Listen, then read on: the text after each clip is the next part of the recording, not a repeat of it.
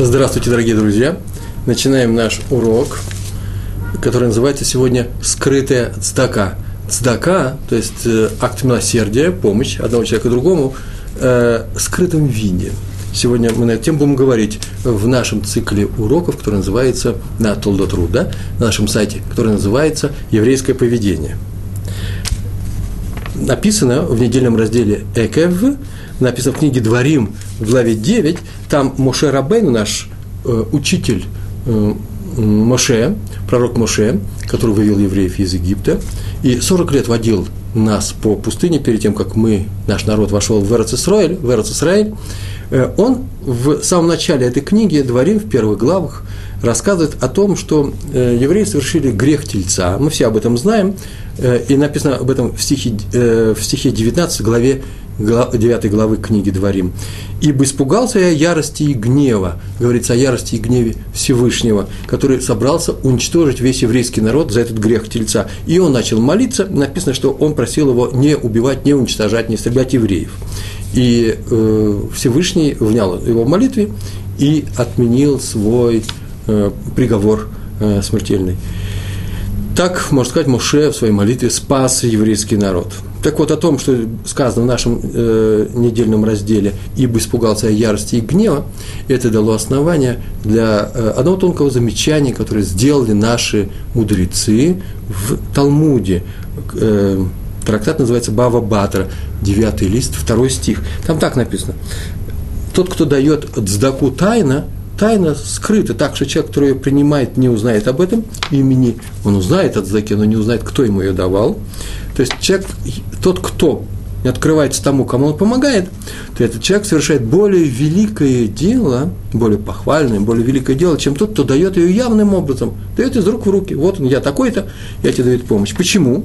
Потому что о Маше, так написано, эта логика выведена в Талмуде, о Моше, пророке Маше написано, испугался я гнева Всевышнего. А про, это так он сказал про себя. А про тайную помощь, когда человек помогает тайно, написано в книге Мишлей, в Танахе, там так написано, 21 глава книги Мишли, 14 стих, там написано впрямую, дающий в тайне, тот, кто дает в тайне помощь, милосердие, оказывающий, дающий в тайне, снимает ярость. И мы догадываемся, мы понимаем, и получили по э, своей традиции от предыдущих поколений, что снимает ярость кого? Всевышнего. Тот, кто помогает другому человеку, не объявляя своем имени, помогает анонимно, тем самым способствует тому, что гнев Всевышнего на прегрешение нашего народа э, уменьшается. Все зависит от уровня дела. И объяснение следует. Дело в том, что Муше молился пощадить евреев, и об этом тоже никто не знал. Он не демонстрировал это, не говорил открыто, он э, находился на горе Синай и вел диалог со Всевышним, и как только он об этом узнал, он начал молиться. Э, в принципе, он тоже поступил тайно. Но дело в том, что к этому времени Всевышний уже решил погубить евреев. Так он сказал, что смотри, что они сделали. Я их, реш... я их решил погубить, они сейчас будут истреблены, и Муше начал молиться. И только после решения погубить евреев Моше стал молиться. Почему? Потому что он испугался гнева. Отсюда следует, что если бы он с такой просьбой выступил бы раньше, то не было бы гнева. О чем сказано? Дающий в тайне или помогающий евреям в тайне, или э, оказывающий им милость, например, молится за то, чтобы евреи остались э, э, в живых. Э, если он им помогает, тот что? Тот снимает ярость Всевышнего. Сама ярость бы и, э, и гнев Всевышнего на евреев не возник бы. Отсюда мы учим, что заку лучше всего оказывать тайно – помогать другим людям лучше анонимно. Или под псевдонимом, как вам нравится. Еще расскажу маленькую историю из Талмуда, потом буду расскажу несколько историй, которые мне понравились. Ровно столько, что я их записал, и э, тут э, только консп... конспективно записал, сегодня записывал. Истории, которые я знаю давно. А иногда буду вставлять теорию, в конце, может, расскажу теорию. Посмотрим, что из всего из этого следует. Мне кажется, что это э, та э, часть э, еврейского знания, мусара, еврейской этики, которую нужно знать всем. История из Талмуда, из трактата «Ктубот», 67-й лист, вторая страница. В каждом листе две страницы, первая и вторая. Это, посмотрите сами, это на второй странице. Там известная история рассказана про Ра, Рава Укву. Так вот звали Рав Уква. Каждое утро он приходил и подкладывал под, э, э, э, под порог, да, у входа порог есть, под порог какого-то бедняка четыре зуз, потому что человек был очень бедный, учил Тору, и была у него семья, и кушать, был, кушать было нечего. И он каждый день это делал. И делал это тайно для того, чтобы человек, не, как положено, э, чтобы человек не узнал, кто ему помогает, и чтобы он не испытывал э, стеснения, чувство неудобства, стыда. Мы поговорим об этом еще. В будущем так он, или иначе он так поступал. И бедняк решил узнать, кто ему помогает. Вот такое любопытство его разобрало. И он решил это сделать, и стоял за дверью, и ждал, когда приблизится к нему дому, чтобы открыть ее и увидеть, кто это делает. Но человек не приходил. Так получилось, что в этот день задержался Раф Уква э, в синагоге, по каким так написано, задержался он там, и потом пришел чуть позже. А поскольку он задержался, к нему в синагогу пришла жена узнать, в чем дело, и когда она увидела, что он выходит, она пошла с ним домой. И они шли, и Раф Уков сказал, что есть у меня еще есть одно дело, достал четыре зуза для того, чтобы прийти и положить э, под порог, э, под ту доску, через которую приступают, входя в дом, эти деньги, 4 ЗУС. И когда начали приближаться, вдруг дверь открылась, и тот человек не, не утерпел, и посмотри, кто такие. И было раннее утро, э, было еще, наверное, не очень хорошо видно, так или иначе они бросились бежать, чтобы он их не увидел.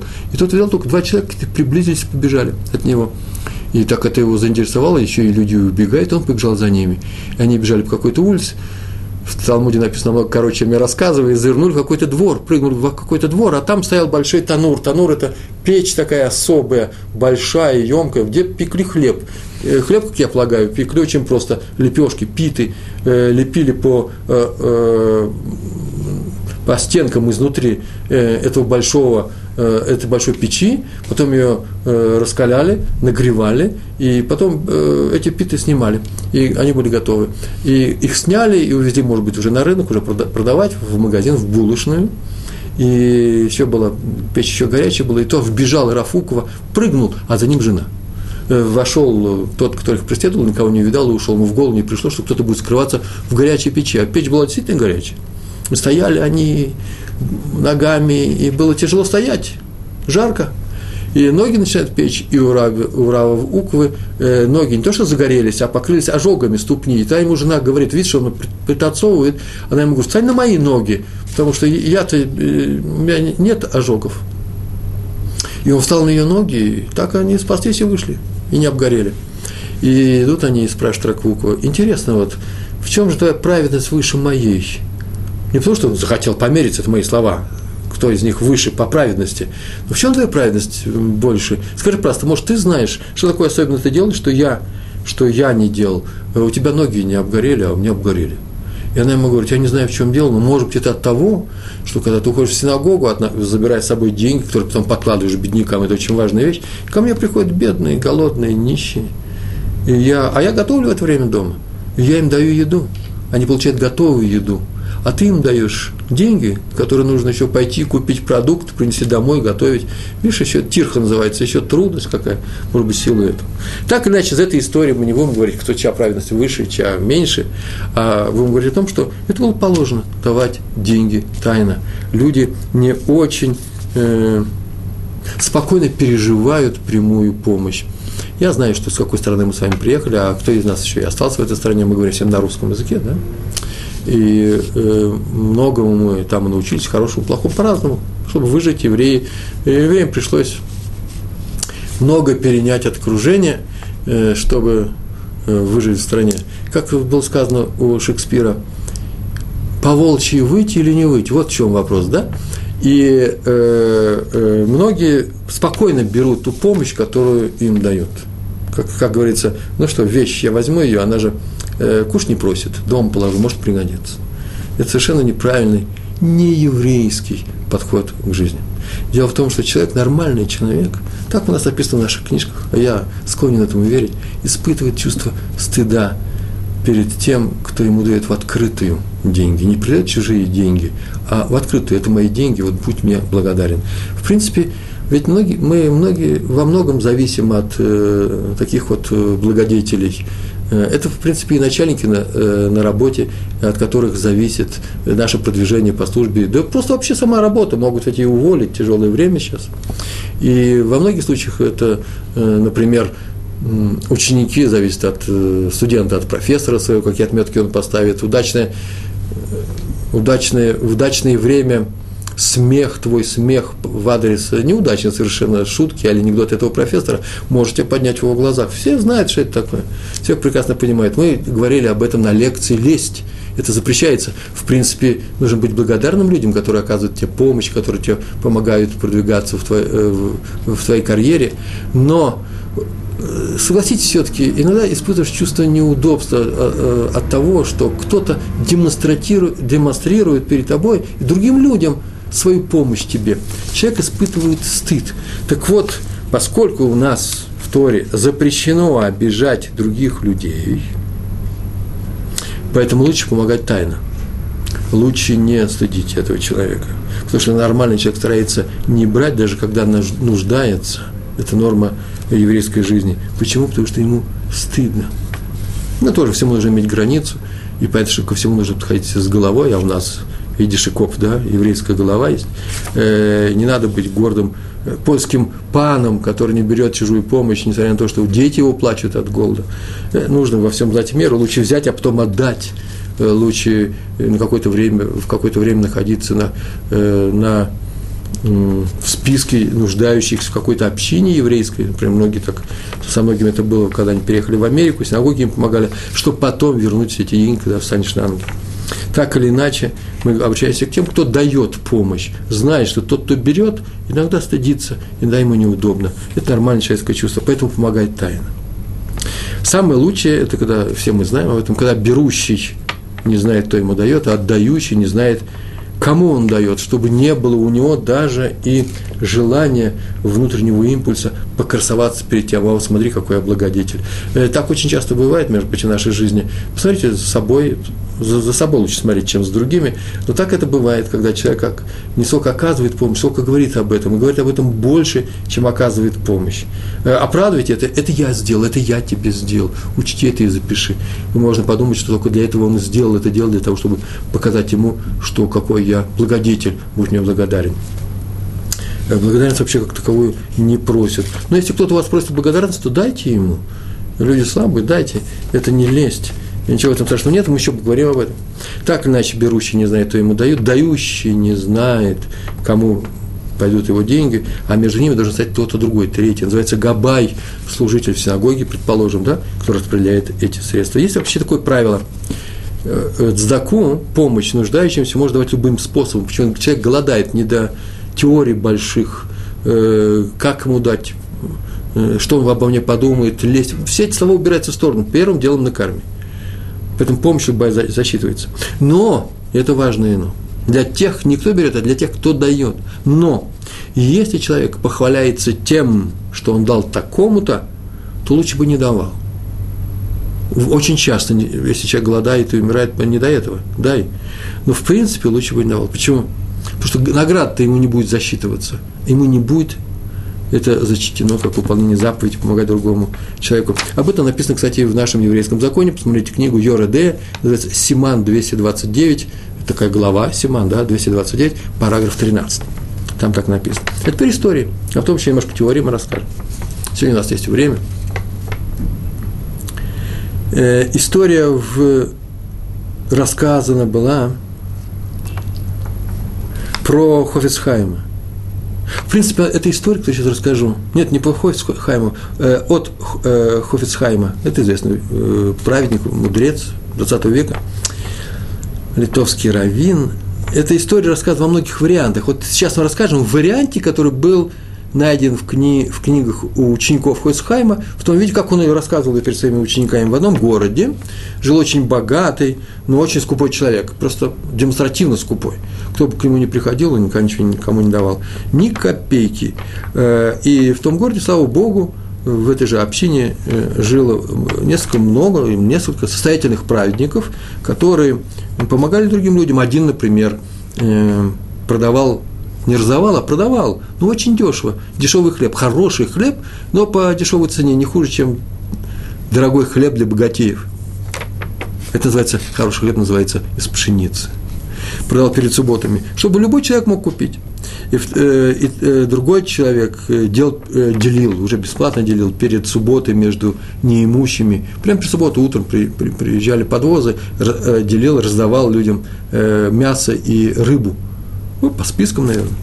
А третий приглашал, например, к себе на субботу очень многих людей по очереди, и многие люди приходили к нему, это был дом хлебосольный, накрывали большие столы, и все говорили, какая была вкусная и обильная еда в доме такого-то праведника. И когда тот богач, скупой богач умер, и ничего даже на Цдаку не оставил, может, оставил деньги каким-то своим наследникам, а э, на Цдаку не оставил. Кстати, я тут недавно составлял педгамим поговорки, пословицы для одного э, э, карманного э, как называется, записной книжки, да, которая будет издаваться, может быть, в Одессе она будет издана. И там меня попросили писать всякие афоризмы наверху, на каждой странице. Я нашел очень много, их много, много нашел, и на моем сайте они опубликованы. Мне нужно было 58, 59 этих э, поговорок написать. Я одной поговорку нашел, и так мне хотелось ее записать, но я ее не записал. Как раз на эту тему сейчас вспомнил. Называется «У богача нет детей, у богача есть наследники». Такое выражение, такое еврейское известное выражение. К слову пришлось. Вот он остался своим наследником деньги. Дети они его были, не дети, не знаю, ждали. Так или иначе, вдруг через несколько недель после его смерти один перестал продавать хлеб дешевый, второй делить рыбу и мясо, а третий сказал, что он не может принимать людей у себя, э, гостей у себя в доме. Люди возмутились, они уже привыкли к хорошему, получали бесплатно, и обратились к главному раввину этой общины. И тот созвал всех доброхотов и спросил, а они его спросили, спросили почему это прекращено, Э, и тогда главный раввин и его габа, и служители этой синагоги сказали, что произошла неприятность, большая неприятность, крайняя неприятность. Дело в том, что все эти люди получали деньги от того богача. Он им давал деньги, но потребовал, чтобы ни один человек не сообщил о том, от кого они берут эти деньги. Пускай все знают, пускай все думают, что я скупой. Вы могли бы сказать, и так я первая моя реакция была, зачем он сказал, что, я, что зачем он делал, что он скупой? Пускай будет, как все, немножко давал. Но нет, он хотел именно отрицательное имя, ведь это же очень важная вещь. И в перке вот написано, как люди о тебе думают, так Всевышний о тебе думает. Если те люди будут думать, что ты очень скупой, а ты не скупой, то что же это означает? Я так полагаю, что он хотел от себя убрать малейшую возможность возгордиться самим собой. Что внутри у него появилась гаева, называется, э, гордыня. Гаева взгляд сверху вниз на людей, или еще похвалить самого себя. А, вот я какой, смотрите, я содержу целый город. Он хотел от этого э, отказаться полностью, даже ценой э, совершенно такого тяжелого испытания. А пускай даже, даже ценой, что обо мне будут думать плохо. Гожусь к этому.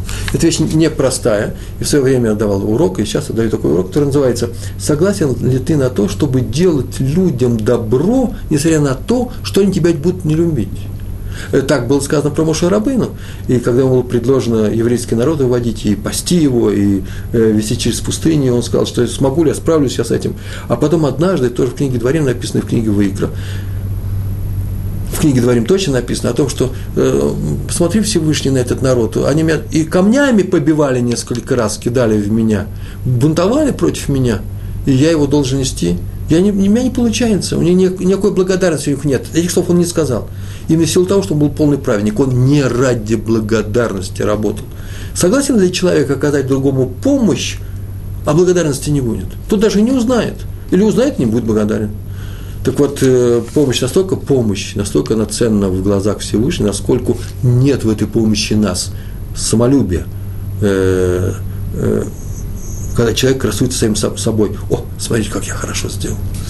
Это вещь непростая, не всем это удается от этого избавиться, и мало кому удается от этого избавиться, но ровно с той степени, в какой ее нету в нас, настолько наше дело считается праведным. Так или иначе, этот человек умер, и они э, только тогда они поняли, поняли когда, кто им помогал. И э, поэтому он сказал, что на завтра я буду, главный раввин сказал, читать называется эспет по этому человеку, травные речи, печальные.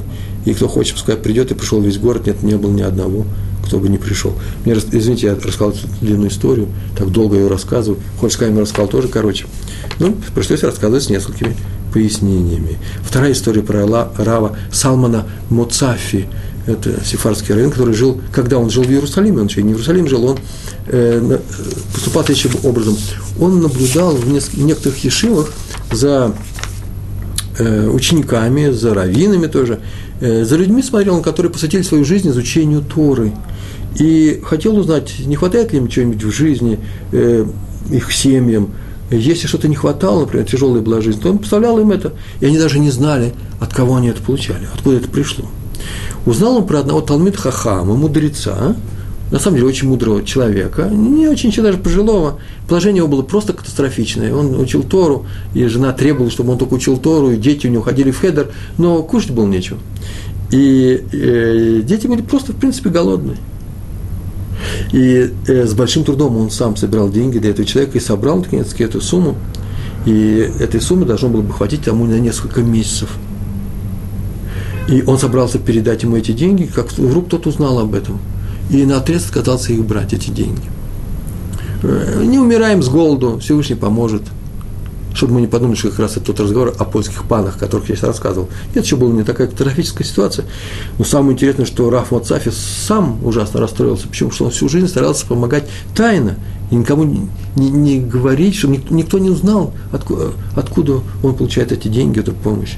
А тут каким-то образом это просочилось и стало известно этому человеку. И он начал думать, как помочь этому человеку. И надоумила его одна встреча с одним американским евреем. Он встретился по своим делам, я с ним разговорился, потом узнал, что тот уезжает, и сказал, чем ты занимаешься? Он говорит, я заведую там одним фондом, фондом, и этот фонд распределяет там э, деньги беднякам, э, еврейским беднякам, которые учат Тору там в Америке, в Нью-Йорке, в Бруклине. И тот сказал, скажи, просто, а ты не можешь мне помочь? Я рассказал эту историю. И решили не помочь следующим образом.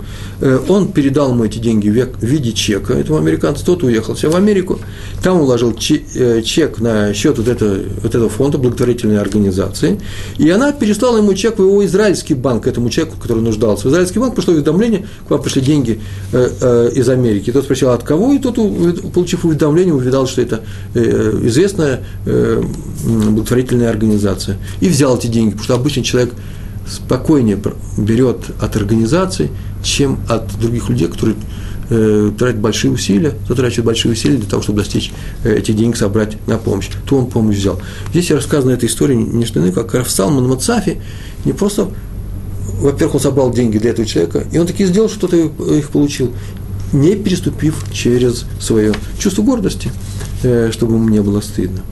Между прочим, так у нас было во время отказа. И, видите ли, я сидел в отказе. Знаете такое слово? Да, refuse, сыруф на, э, иврите, по-английски. Refuse. 9 лет я просидел в отказе, я и моя семья в Москве, после подачи документов на уезд в Израиль, э, работы у нас никакой не было, так уж получилось, нас лишали работы. И было одно из самых замечательных времен нашей жизни, почему? Потому что мы там учили Тору, ходили на уроки Талмуда, э, все, всему еврейскому себе я обязан годам отказа, я могу сказать, э, таким образом, все было замечательно. Кто нам помогал? Американские, э, американские, английские, европейские евреи, которые приезжали к нам под видом раввинов, давали нам уроки. Так я учился. Я сразу учился э, у раввинов, крупных раввинов из Англии.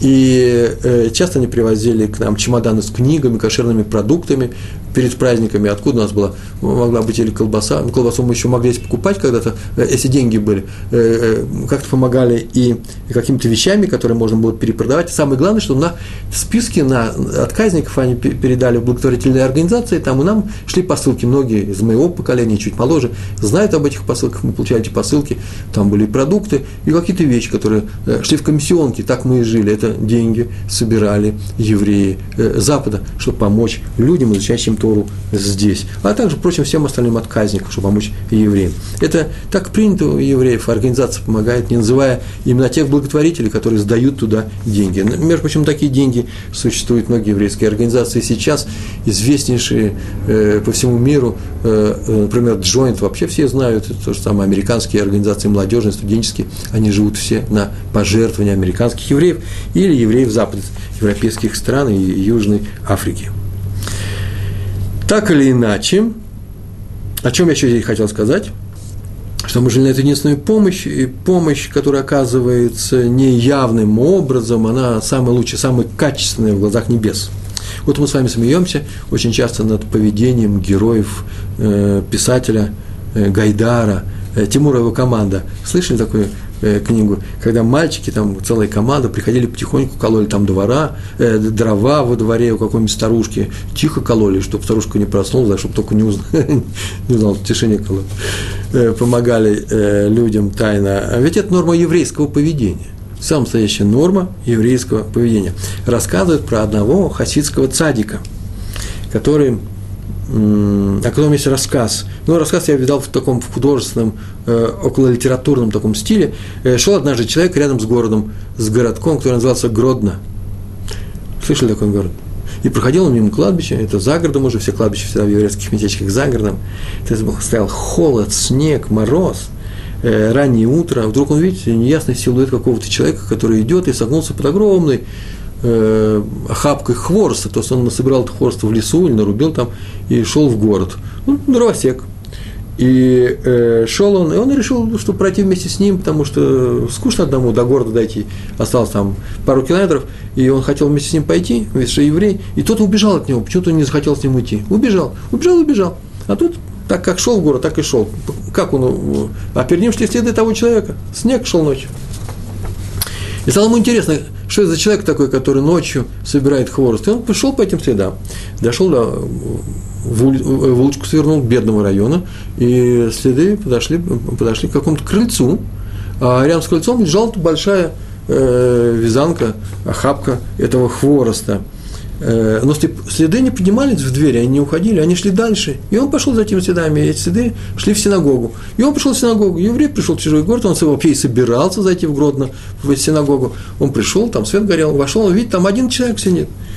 Один человек, который пришел, и видно, что только вот сейчас снег свежий лежит, и лицо у него красное было, видно, что с мороза, и он сидит и учится, как будто бы перепуганный, как будто бы его поймали за чем-то недостойным и только что вошел. И тот спросил, скажи, пожалуйста, это не ты ли положил хворост? Ну, вот видишь, что уже все знают, кто это такой. И говорит, да, это я положил хворост. И это история про раби Нахум, адмора местных хасидов. Раби Нохум. И э, такими вещами он занимался. Он помогал людям, тайно, скрытно, перед молитвой ночью ходил и э, собирал им э, хворост. И он рассказал, что он помогает одному местному Талмит Хахаму, который стал старым, э, очень страдает от холода, и, в принципе, не то, что голодает, нету чем топить дома. И он просил эту историю никому не рассказывать. Эта история была э, рассказана, а потом записана в, э, в хасидских э, книгах только после смерти самого раби Нохума, э, благословенная память праведника. Следующая история про э, Меашарим, это уже не Европа, не Гродно, квартале Батей Унгвар. Вы, наверное, слышали, есть такой квартал, в, внутри квартала Меашарим. И там тоже десятки людей получали регулярно некоторую помощь. Коробки, большие коробки, картон называется, да, э, и пакеты с едой перед каждой субботой.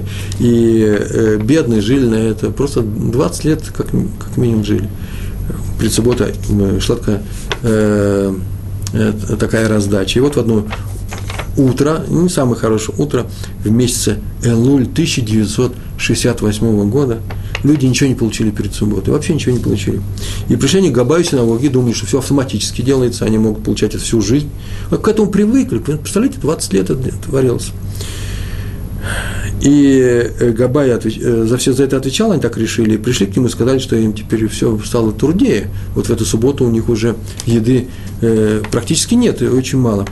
И он сказал, что завтра в субботу, уже в субботу началась, перед субботой он все это объяснит, так положено объяснять, и после утренней молитвы он просил всех задержаться, поднялся на Бама. Бама – это возвышение, там, где даются объявления, там, где Бама – такое возвышение перед Ароном, святым шкафом, где хранятся э, свитки Торы, и сказал, что э, эту еду регулярно весь район Батый Унгвар получал э, от имени человека, Минах, который звали Минаха Минаши.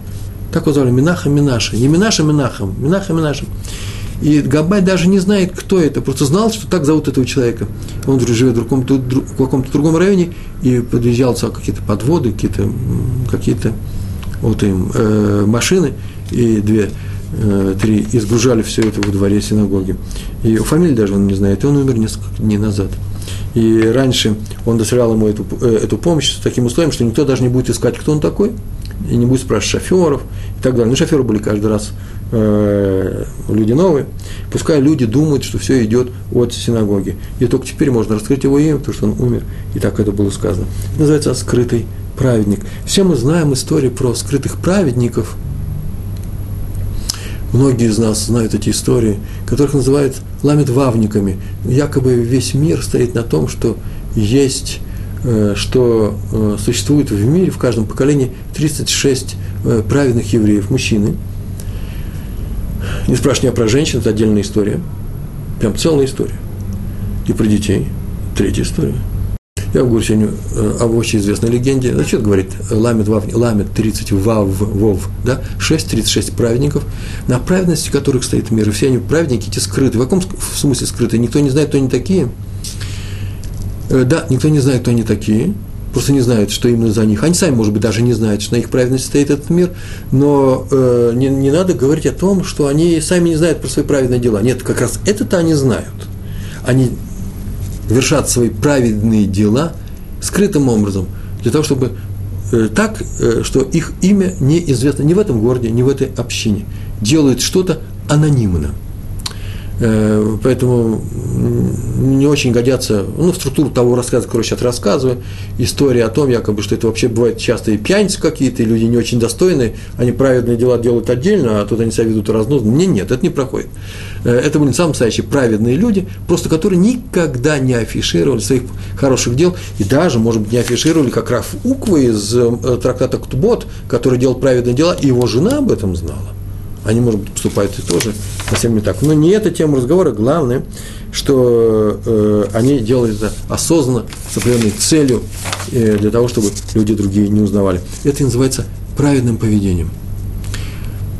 Мы можем делать правильные вещи, и Тора от нас требует, чтобы мы делали хорошие дела, да, называется, когда рождается человек, ему так говорят, э, чтобы был у родителей, у бабушки с дедушкой и у всех остальных в этой семье, э, чтобы был хороший мальчик, так говорят, а он родился к Торе, к хупе и хорошим делам. Вот эти хорошие дела. К Торе, к хупе, то есть чтобы он сам сделал дом, как он родился в семье, и чтобы у него была семья, такое это называется счастье.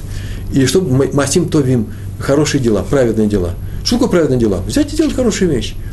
Есть два условия. Первое – сделать праведное дело, и второе – сделать его не явным образом, не открытым, не э, крича о своей заслуге на весь мир, и даже среди э, э, э, э окружающего населения, а тем более перед тем человеком, которому делаешь хорошие вещи. Кстати, между прочим, это полагается мне. У меня вчера э, Тишабав, да, 9 ава, э, у меня, у наш, в нашей семье, у моей старшей дочери родился э, сын, и поэтому мне нужно сказать тоже Мазальтов. Большое спасибо и вам тоже, э, чтобы вы были благословенны, чтобы было у вас счастье. Всякого вас благословлять, нужно говорить спасибо, сказать лучше всего Амен. Я сегодня э, уже второй день дедушка, э, у меня были внучки, а теперь я дедушка еще и внук у нас родился. Так что все приглашаются на шлом Зохар в эту субботу Северный район, называется Рамат Шломо фамилия, фамилия моя, может, вы слышали, Пятигорский, заходите в район, всем скажу, где я живу, а на Вьем, э, Вьем, Вьем Шлиши, вторник, вторник на следующей неделе, с Божьей помощью на восьмой день должен быть э, э, Брис Мила, э, обрезание. Человек родился 9 Дальше действуем. Главное, чтобы у него были хорошие дела. Какие хорошие дела? Хорошие дела, на самом деле хорошие, по Торе – и чтобы это он делал не во славу себе, а во славу еврейского народа. Рассказывается в старых книгах, это на самом деле история в старых книгах рассказывается. Историю сейчас расскажу. В нескольких книжках было написано. Э, про одного человека, который посвящал ребенка, в своей жизни посвящал мальчика, э, который жил без родителей, очень голодал. Ну, община ему, наверное, помогала. Я могу сказать, что в древности были общины такие э, не очень э, не очень приятные, да, еврейская община, община вся помогает, но вы понимаете, да, ребенок без родителей, редкий случай вся, кто-то его устроит, вот он и устроил, он его взял к себе, привел к себе домой, накормил, оставил у себя, э, справил ему новые одежды, э, оставил у себя жить, выучил его ремеслу, чтобы он мог зарабатывать на жизнь, э, и он стал зарабатывать на жизнь, вырос, И не для того, чтобы он был благодарен, очень как часто говорят, ну, смотрите, какие у меня дети, и никакой благодарности от них не услышишь. Не для этого же мы воспитываем детей, чтобы, воспит... чтобы получить благодарность. Нет, не для этого. То же самое и здесь. Выучил его ремеслу, женил его, и тот зажил самостоятельно. Прошло лет 20-25. И стал тот человек, ребенок, даже богатым человеком, разбогател на своем ремесле. И уважаемым человеком в общине. Но так случилось, что судьба повернулась к нашему праведнику, этому человеку, он же был пожилой человек, спиной к нему. Так можно сказать, да, судьба повернулась спиной. Тоже отдельный разговор. Есть ли судьба, какой, какая у нее спина. Так, значит, стали, пришли тяжелые дни. И он обеднел. И исчез у него дом, так написано в этих книгах, даже еда исчезла. И люди нуждались, по-настоящему нуждались. Сейчас мы не знаем, что это такое. И сейчас, говорят, очень бедные люди бывают, и мы с вами, наверное, не самые богатые. Большинство людей, с которыми я общаюсь, это тоже не богатые люди среди русскоговорящих есть учеников, по крайней мере, в Израиле, которые приходят ко мне на урок. Кто богатый? Но да мы же просто миллионеры э, э, Ротшильды по сравнению с тем, какой, какая бедность царила э, раньше во всех еврейских общинах, как правило. И он обеднел, и он решил пойти к этому своему воспитаннику, но очень страдал от того, почему, от, этого, от этой необходимости. Почему? То, что привык сам помогать другим людям. Как он помог этому мальчику? Никогда ничего не просил. Он привык помогать и не просить. Голод не тетка, есть такое выражение, да? Голод детка из Могилева, и поэтому он пересилил себя, делать нечего. Пришел и постучал к нему в дверь. Тот его открыл, увидел, в каком он положении, в какой надежде. И сразу сказал, что нет, он ничего не помочь не может, нет у него сейчас средств. То есть все деньги он вложил в какое-то дело. Поэтому на таких денег, чтобы дать ему, нет ничего. Дома нет ни копейки. Ну что, тот не заплакал, ничего не говорил, скандал никакого не э, устроил. Ах, ты неблагодарный, я тебе там помогал. Ничего это не Ничего-то он не делал, еврей, настоящий еврей. Развернулся и пошел домой, плача. Шел он домой и плакал, сердце плачет. Почему? Потому что на сердце было очень больно. А к вечеру пришел, постучался кто-то и вошел какой-то просто оборванец какой-то, местный мальчик, гаврош. И сказал, что вот, ну, оборванец, 15-14, и сказал, что э, ему нужно срочно деньги нужны, денег у нас нет, молодой человек. Он говорит, да нет, я же вам продам кое-что, и достал какой-то камушек. Вот, вот что я нашел. Некогда мне. Он говорит, ну пойди продай, может быть, дорогой камень. Продай. Меня, говорит, поймают за воровство и убьют меня тут вообще в этом городе. Я не знаю, я не местный. Купи, дядя, какой-нибудь камень. А мне покушать. Он говорит, я бы тебе дал сам хлеб, кусок хлеба тебе найду. Не, нет, ну купи. А сколько стоит? Ну, динар. Динар, камень. Ну, скорее всего, стекляшка, сказал молодой человек. Ну, стекляшка, стекляшка, надо помочь человеку. Он пошел к соседу, одолжил него динар, потом отдадим. Дал этому, этому человеку, положил этот камень. Скорее всего, стекляшка. И вот э, через неделю пришел к нему другой человек, богато одетый, и сказал, что он слышал о том, что тут какой-то камень у вас есть. Я не знаю, говорил ли он своим соседям, как это все прослышали. Прослышали. Дети есть в каждом доме. Они сказали другим детям. Я предполагаю. И тот сказал, да, есть у меня какой-то камень. А можно ли его показать мне? Потому что я вообще-то скупщик э, камней, тем я живу. Видите, неплохо живу. И тот занес ему камень. Тот взял, ну, наверное, вставил себе какое-то стекло в глаз, посмотрел его и э, ахнул, да это же редкий камень сам по себе, редкий камень. Э, таких камней, камней вообще во всем мире, он название назвал, э, раз и общался. Сколько ты за него хочешь? Что сказал? Я даже цены не знаю. Он говорит, ну я знаю эту цену и дал ему большие деньги, по-настоящему большие деньги, и сказал, что вот большое спасибо, а я еще больше заработаю, этот камень отвезу э, в Амстердам на биржу камней, предположим. И так он, вообще-то, выкрутился в своей жизни, снова вложил в свой бизнес и выправился, и так ему эти деньги помогли. И через много лет выяснилось, что этих двух людей подостало, подослал ему старый, его, его бывший воспитанник. Он знал, что этот человек очень совестливый и с трудом, с большим трудом принимает чужую помощь. Поэтому решил поступить именно так, как поступил. Пускай будет, думает обо мне, что я не очень хороший человек, но главное, что я ему помогу. Эти деньги он бы не взял, он бы мне взял очень маленькие деньги. А большие, это мое предположение, а большие деньги он возьмет именно таким образом.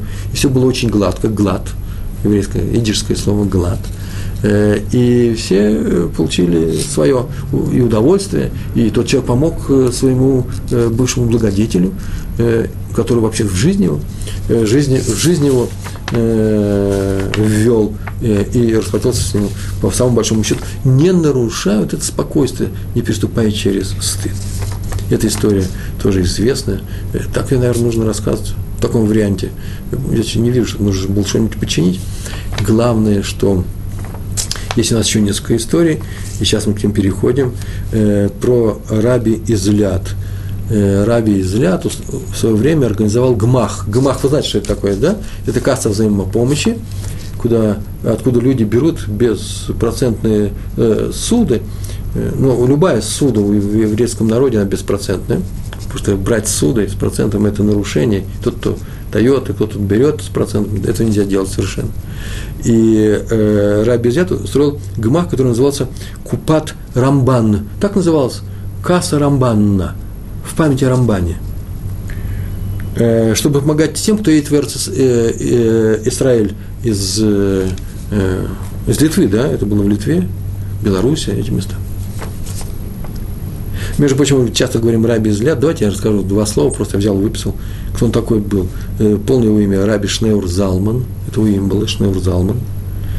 И э, сын Раби Бороха Познера, то есть фамилия у него была Познер по отцу. Его также называют рабу, э, из Ляда. Ляда – это местечко, он там жил долгие годы. Э, а еще часто его называют Равом Залманом из Лиозны. Лиозна Э, это местечко под Могилевым. Это сейчас Белоруссия, да, Белоруссия, Могилев. А еще его называют Бааль Таня. Бааль Таня – это автор книг, который называется Таня, по главной книге его жизни. Он родился в 1745 году, умер в 1813, некоторые пишут 1812, 1813, э, сразу после войны с Наполеоном, один из самых авторитетных хасидских цадиков, э, талмудист, э, полный праведник, энергичный организатор, в нем такое качество было, энергичный организатор и высоко эрудированный человек – а, ко всему прочему, был человеком необычайно безграничного личного э, обаяния, его все любили. И основатель хасидского движения Хабад. Не было бы раби из э, Ляды, не было бы Хабада Хасва Халила, не дай бог, вот он его и организовал это движение. Э, это же движение еще называется движение любавических хасидах. Дело в том, что после смерти раби из Ляд центр движения переместился из Ляд в город Любавич, который стоит на Днепре, в верхней части Днепра. Вот этот э, Раби Излят, э, одна из любимейших, э, э, один из любимейших персонажей еврейской истории, э, полный праведник, э, входит, явно входит ну, в десятку э, крупнейших э, хасидских прославленных э, раввинов э, всех движений. Он организовал э, кассу, который, кассу, которая называлась Купат Рамбан. Оттуда выдавали деньги тем, кто едет в Эрц. Э, то, что сейчас произошло, это произошло в 1777 году. Э, э, сейчас нас больше раби взгляд не будет, он только эту кассу организовал. И в этом году деньги на этот гмах, гмах, да, Рамбана собирали очень многие праведники, ну, специальные люди собирали. И в частности собирал деньги раби Исык Айзик из Гомеля. Гомель из Гомеля. Он не был хабатник, он просто собирал деньги, тоже был цадик, он тоже был хасид другого движения.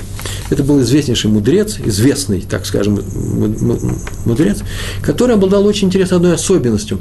Он на всех свадьбах выступал как Батхан. Батхан – это человек, который веселит публику, веселит жениха с невестой искусство может быть утраченное, он э, спичи делал, сейчас говорят спичи, да, речи, э, анекдоты рассказывал, а главным образом рассказывал целые поэмы, хрузим, как называется, рифмованными стихами рассказывал. И все с удовольствием это слушали, все были в восторге. Эта вещь вообще Батхан была платная, таких людей нанимали и платили ему деньги. Вот эти деньги он и сдавал в кассу, в кассу э, в э, э, Купат Рамбан. Однажды женились молодые люди, эта история прям прав... э, известна, документально записана. Э, молодые люди, он из Слуцка. Слуцк – это город, где жили литаим, литовские э, люди литовского направления. А она из Гомеля, город Хасидов. Это уже южнее, белорусские места – и вот на этой свадьбе с своими частушками, с чем там выступал, своими, своими стихами выступал Раби Айзик. И отец жениха, который приехал из Луцка, удивился, странные обычаи у вас, белорусских евреев. Кстати, я думал раньше, что никогда никто не знал, что такое Белоруссия, Украина. Говорили какие-то другие слова. Э, Русь и Ливана, такого не было, по крайней мере, на картах. Я не видал такого на картах до, э, до революции. Октябрьской, и какая там была революция у них, э, так, назывался Северо-Западный край. Там были губернии разные, Минская губерния, Вильнюсская губерния. Но вот в этом рассказе первый раз я видел, как он сказал, вы, люди белой, белой России, очень странные, евреи, очень странные. Э, у нас э, во время свадьб устраивают диспуты между мудрецами, все говорят о Торе, все воодушевленные Торы, а вас приглашают Батхана, чтобы веселили публику. И все, странный обычай. Ему ответил отец невесты. Он так, такую фразу сказал – Дело в том, что вообще-то наш Батхан может и на тему Торы тоже поговорить. Вы можете поговорить с ним. Тогда отец жениха попросил своего сына поговорить с ним на тему Торы. И тот э, сказал несколько вещей. Э, не для того, чтобы продемонстрировать свою, свою мудрость в Торе, а для того, чтобы выполнить волю отца. И задал ему несколько вопросов непростых, и этот Батхан, это Раби Айзик был, он ему ответил, и тот заинтересовался, и они начали обсуждать, и все присутствовали при серьезном разговоре, когда уже и отцы, и жениха, и невеста вошли в этот, разговор, в этот разговор, и все видали, что это крупнейший ученый, все это местные это знают, а люди, которые приехали из Литвы вместе с Махусонем, да, вместе с семьей жениха об этом не знали, и они очень удивились, и, и тогда сказал отец невесты, такие выдающиеся знатоки Торы – вынужден у вас кормиться тем, что они развлекают, веселят публику на свадьбах? Как же вы дошли до жизни такой? А ему ответил отец невесты, нет, нет, это известный учитель, он живет он нормально, и получает он нормально, и все у него нормально. Просто таков его обычай. То, что он зарабатывает таким способом на свадьбах, он передает в кассу Рамбана, который основал, между прочим, э, известнейший раввин Раби Зелят, и об этом знают только у нас, теперь знаете это и вы. Чего он это делал?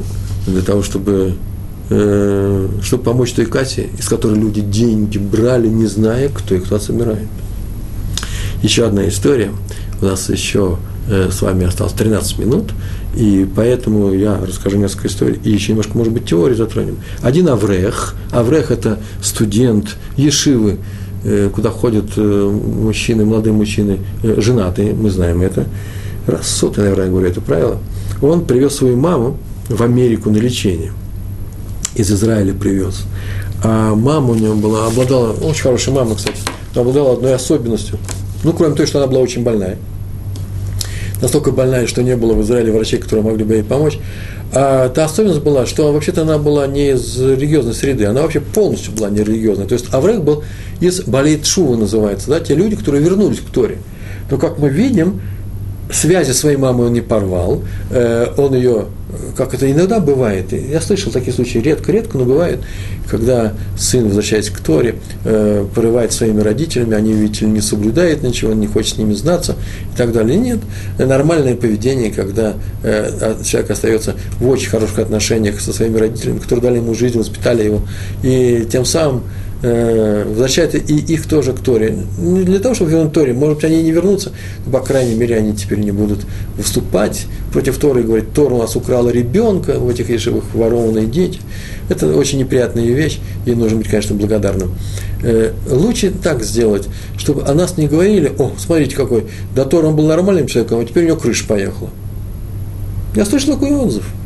Это называется хилуль ашем. Хилуль это значит так сделали, что теперь кто-то произносит нехорошие слова в адрес Торы. Кто это сделал? Тот, кто э, толкнул этих людей на, на такие действия. Ну, чтобы было по-другому.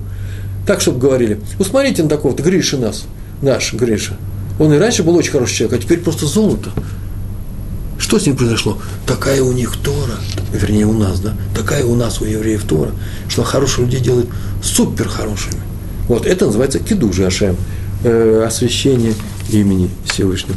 Этот Аврех привез свою маму, Хелания, называется на иврите, полностью нерелигиозная, в Америку на лечение. Денег у него было мало, и он уже, когда вез туда ее, он знал, что придется им там, наверное, деньги пособирать и походить по некоторым адресам. В Америке, скорее всего, помогут. Так было раньше, сейчас не знаю. И он начал собирать деньги у евреев. И он пришел к э, местных тамошних, к Раби Санз, и попросил у него денег тоже. Тот выслушал всю эту историю, узнал, что мама Хилания, и сказал, ну смотри, я тебя совсем без ничего отпустить не могу. Я тебе должен помочь. Полез рукой в карман, достал бумажку, в которой было написано 10 долларов, и дал ему 10 долларов. И показал, что все, аудиенция закончена. Тот вообще внутренне возмутился. Ну что это, за этим разве приходят люди, Это нам с вами может быть большие деньги, если вы не в Америке, да, в Америке ну, 10 долларов. Это, в, в те времена это была небольшая сумма. Но бумажку взял молча, потому что он был Аврех из Кололя. Он скажет спасибо и идет, он возмущаться не будет. И после окончания курса лечения он собрал, наверное, деньги какие-то, так или иначе был курс лечения, настало время платить, и нужно было занять, он, наверное, пошел занимать деньги. Тут ему сказали, что вообще курс лечения весь оплачен полностью. Э, а кто его оплатил, этот курс лечения? Ему сказали, что тот, кто оплатил, захотел остаться анонимным и не сообщил свое имя, фамилию, ничего. Принес сумму, внес, и все. Вы, все оплачено. Э, и он еще и просил не сообщать вам о себе. Почему? Потому что мы это записали, по-другому деньги мы не берем в нашей больнице, но сообщить вам не можем. Человек разговаривал, это лобби в больнице, да, разговаривал с, с покидом, как называется, вашим, с простым клерком, с чиновником. Он достал из кармана 10, бумажку в 10 долларов. Я говорю, ну теперь вы мне скажете, кто это заплатил. Ту бумажку, которую взял у Раби из Санс и положил. И тот взял деньги, был неуверен, спокойно взял эти деньги, ему платят за труд, труд какой, сказать имя, и он сказал, что передали деньги от Раби Санс. Адмор захотел, чтобы о нем не знали. Но не потому, что у него мама была хилония. А почему? А потому что он все, вообще, вообще всегда так поступал. Он никогда не давал деньги и всегда помогал всем, пока жил, кто к нему, если ему было можно, кто к нему приходил за помощью. Такой у него был способ э, существования в этом еврейском мире. Еще одна история про Хазаныша. Даже две истории. Я сейчас расскажу. Первую сказал Раф Цвикоен, это его ученик. Хазаныш жил здесь у нас Э, жил здесь в Израиле, э, в, Израиле, в Бнейбраке. Однажды к э, Цвикоину пришел Хазоныш, учитель к ученику пришел, и попросил, когда Цвикоин был сам руководителем Ешивы, и попросил передать его деньги одному Авреху, Авреху в его Ешиве, его Кололе. Кололе это и есть Ешива, где женатые э, евреи учатся. У него был, был обременен большой семьей, и тот попросил передать ему деньги. Оказывается, тот денег вообще не берет – где-то подрабатывает, что-то делает. Подрабатывает, что-то делает. Я еду в автобусе совсем недавно, встречаю одного ученика, который подошел ко мне, сам подошел, сказал, что он ходил на мои уроки там-то, там-то, сейчас ходит в, Ешиву. Ешива какая Ешива? Э, Толдот э, Ешурун называется, и учится там, и он может учиться с утра до вечера. Э, но дело в том, что он женился, Мазалтов нужно говорить, да? И говорил ему Мазалтов э, месяц или два назад, и теперь он работает после обеда, учится до обеда, потом работает после обеда, вечером снова учится, чтобы прокормить свою семью и э, чтобы снимать э, квартиру. Квартиру он снимает Крият Муше, это район в Иерусалиме, а где мы с ним встретились, в автобусе, который шел в мой район, э, Рамат Шломо. В нашем районе он подрабатывает. Где он подрабатывает? В Тамбуре, магазин, который торгует разными вещами для дома. Да, и Э, инструментами. И там он работает тем, что он чинит велосипеды. За деньги чинит для этого магазина велосипед по всему району. Мой сын, оказывается, к ним давно ходит, знает, как его зовут. Я сейчас просто не буду называть его имя, он мне не поручал это. Ну вот человек, благороднейший человек, учится на полную катушку, работает на полную катушку. У меня, за это выражение, тяжело работает. В другой район, довольный, счастливый, с ним приятно разговаривать, потом возвращается и снова садится за Талмуд. Он сам себя кормит. Вот такие же, наверное, были раввин, э, ученики и здесь. Одному нужно было помочь. И тот денег не берет, он согласен был где-то 2-3 часа работать. Но нужно ему передать, потому что семья на самом деле голодает. И тогда Раф Цвикоин предложил ему, давайте сделаем следующее, положим деньги на стол в кухне. На первом этаже живут окна открытые, жарко, никаких э, аэрокондишн да, не было. И положим, прям там стол, я видал там стол, положим, когда там никого не будет внутри. Так они э, договорились. И с тех пор, между прочим, Хазон Иш так частенько делал. И очень переживал, когда нужно было помочь людям, которые живут не на первом этаже. А в Нейбраке многие люди живут явно не на первом этаже, там первый этаж, вы знаете, да, просто колонны стоят, сваи, на которых дома стоят. Ну, тот случай был такой, про него это было написано, и он эти деньги передал, сам передал, сам пошел запечатанный конверт с деньгами. Вторая история, пришел к нему однажды другой Аврех и сказал, что у него есть шейлатрав. Шейлатрав – это вопрос к равину. Он пришел, чтобы учиться, чтобы получить ответ на этот вопрос. Можно ли брать деньги в таком гмахе, кассу взаимопомощи, а ему там сказали, что они могут дать, только своим дают, каким своим людям, которые записались в этот гмах. Кто записался, кто поддержит его, а именно кто помогает э, тратить, например, некоторые деньги по распространению этой помощи, еще что-то. Я не знаю, что они там делают, но нужно записаться. Э, но он говорит, я даже не знаю, может быть, это ребит, ребит, это может быть это процент. Получается, что я заплачу 2 шекеля, чтобы получить 100, а потом вернул 100. Получилось, что я заплатил 102, а взял только 100, получается, не, не является ли это процентом. На что ответ вообще-то очень простой. Хазоныч так ему ответил, что нет, никакой это не процент. Почему это называется поддержка ГМАХа самого? Ты даешь в самом начале. Ушел Таврех. А Хазон Иш моментально понял, что этот человек в тяжелой, тяжелой ситуации оказался. Какая тяжелая ситуация? Да очень необычайно тяжелая ситуация. У него нет даже двух, даже двух шекелей, чтобы вступить в этот гмах. И, э, и что он сделал? И, ну, что-то он сделал. Шел тот человек по улице, встретил э, руководителя директор этого ГМАХа, да, заведующего этого ГМАХа, тот пришел говорит, и говорит, когда же подойдешь ко мне, как мы договорились, возьмешь 100 шекелей. У меня записано, что ты просил 100 шекелей, а сейчас могу их дать. Тот говорит, я вообще-то не то, что просил, я и не ступил никуда. У меня членский взнос я не платил. Он постоянно снова в своей книжке, нет, говорит, у меня записано, что заплатил. Он говорит, кто? Я не платил. Он говорит, неважно, платил ты, не приходил, э, не платил, приходи, суду для тебя готово. Тот ему прислал, нет, скажи, кто заплатил, и все. Тот ответил, а кто у нас тут платит за всех? И ушел. Вот такую фразу, кто у нас тут за всех платит? И ушел. Так оказалось, что Хазон Иш платит за всех такие вещи и помогает. Всем Хазон Иш помогал. Это вещи, когда раскрылось имя э, того, кто оказывает помощь, но их желанием было именно этого не раскрывать. Иначе бы этих историй не было, если бы имя не раскрылось. Адмор гурских хасидов, раби Симха Буном Алтер, так его звали. Гурские хасиды, они живут по всему миру, это очень, можно сказать, самых мощных, цанзовские, гурские и бельские, да, три группы хасидов э, в Америке, э, вся эта история происходила. Э, они живут в Америке, в Европе очень много, и у нас в Израиле. История как раз произошла здесь у нас, в Израиле. Сейчас посмотрим, где она произошла. Он помогал очень много, и глав, главным образом скрытым, э, скрыто – для этого было у него очень много помощников. Одни давали деньги, другие доставляли их нуждающимся, и никто ни разу не узнал имя того, кто дает, э, имя дающего, кто дает эти деньги. И однажды один Аврех из Бнейбрака, Э, он по состоянию здоровья, у него было что-то с легкими, врачи сказали, что ему нужно где-то находиться на юге, в теплом климате. Это Бнейбрак, это Израиль, здесь все теплый климат. Но ему нужно находиться в сухом климате.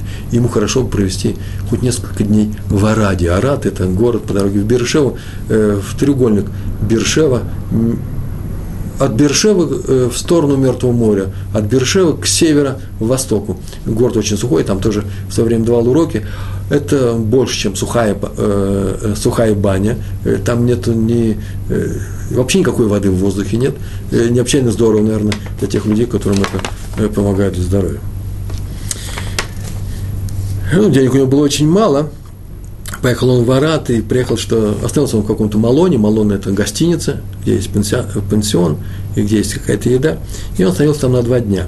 И к вечеру к нему пришел хозяин этого Малона и сказал, что его пребывание оплачено на всю неделю. На всю неделю оплатил. А кто оплатил, неизвестно. И только через много-много лет выяснилось, что деньги пришли из окружения Адмора, гурских хасидов тот, кому он обращался за помощью, э, и помощь уже однажды обращался, и помощь он в свое время получил, а теперь люди узнали о том, что он едет в Арат, и э, э, на два дня поехал, и ему там оплатили больше присутствия ну, в течение целой недели, помогли люди. Мы сказали о том, что человек испытывает стыд, когда он берет какую-то чужую помощь. Не каждый, между прочим, беря помощь благодетеля, испытывает к нему благодарность в сердце – Э, очень часто многие думают, э, что вот эта неблагодарность – это не что иное, как зависть или чувство неблагодарности. Ну, начальник помогает своим подчиненным, а они э, не очень-то ему благодарны. То есть, может быть, у многих на лицах написано благодарность. Это серьезная жизнь. Мы прекрасно знаем, какой жизнью мы живем. Так или иначе, и льстить нельзя, есть у нас целая лекция на эту тему, где границы лести проходит, тоже мы об этом говорили. Нужно ко всему подходить с умом и учиться. Но так или иначе, очень часто у людей внутри есть некоторый осадок. Э, ты им помогаешь, они не испытывают ту благодарность, которую хотел бы человек, чтобы к нему испытывали ее. Вот это не очень хорошее чувство, я говорю, продающего, проказывающего э, благодеяния. Почему? Потому что, потому, наверное, ему и дал, дал Всевышний возможности э, помочь людям, э, чтобы он помогал. Не для того, чтобы его имя прославилось. Это не он делает, это Всевышний делает а для того, чтобы он помог другим людям. Вот если человек помогает таким образом, а не пристает другим людям, смотри, я же помог ему, иди сюда, пожалуйста, э, скажи ему, как я тебе помогал. И человек радуется э, тем, что он такой э, занимается благотворительностью, самый известный человек в нашей общине, заходит, все поднимается в синагогу, вот идет наш Парнас, тот человек, который всех нас кормит, и посмотрите на его лицо, он довольный. Нормально, пускай будет довольный. Пускай другой человек будет довольный. Пускай мы не будем довольны тем, что каждый раз, когда мы делаем хорошие вещи другим людям, мы купаемся в лучах славы. Лучше всего подходить к этому анонимно. Ровно настолько выполняется наша заповедь помогать другим людям, насколько мы убираем свой интерес, отсу, интерес э, э, отсюда, а именно э, свое громкое «я», свое, э, свое имя благодетели. Вообще лучше посмотреть на себя, насколько мы способны делать многие вещи анонимны. Вот настолько это и будет оценено там наверху. Насколько я э, хороший человек, это можно оценить только э, простой вещью. Насколько я не прославляюсь даже внутри себя, и сам себе, сам собой не горжусь после этого дела. Вот настолько э, и Всевышний мне поможет.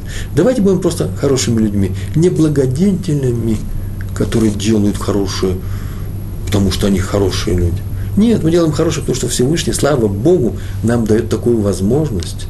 Если нам дает такую возможность, мы, эту возможность, мимо этой возможности пройти не можем. Почему? Потому что мы не хотим тем самым получить благодарность от людей и от неба, а просто хотим помочь другим людям. Это еврейское поведение, которым мы сами часто занимаемся.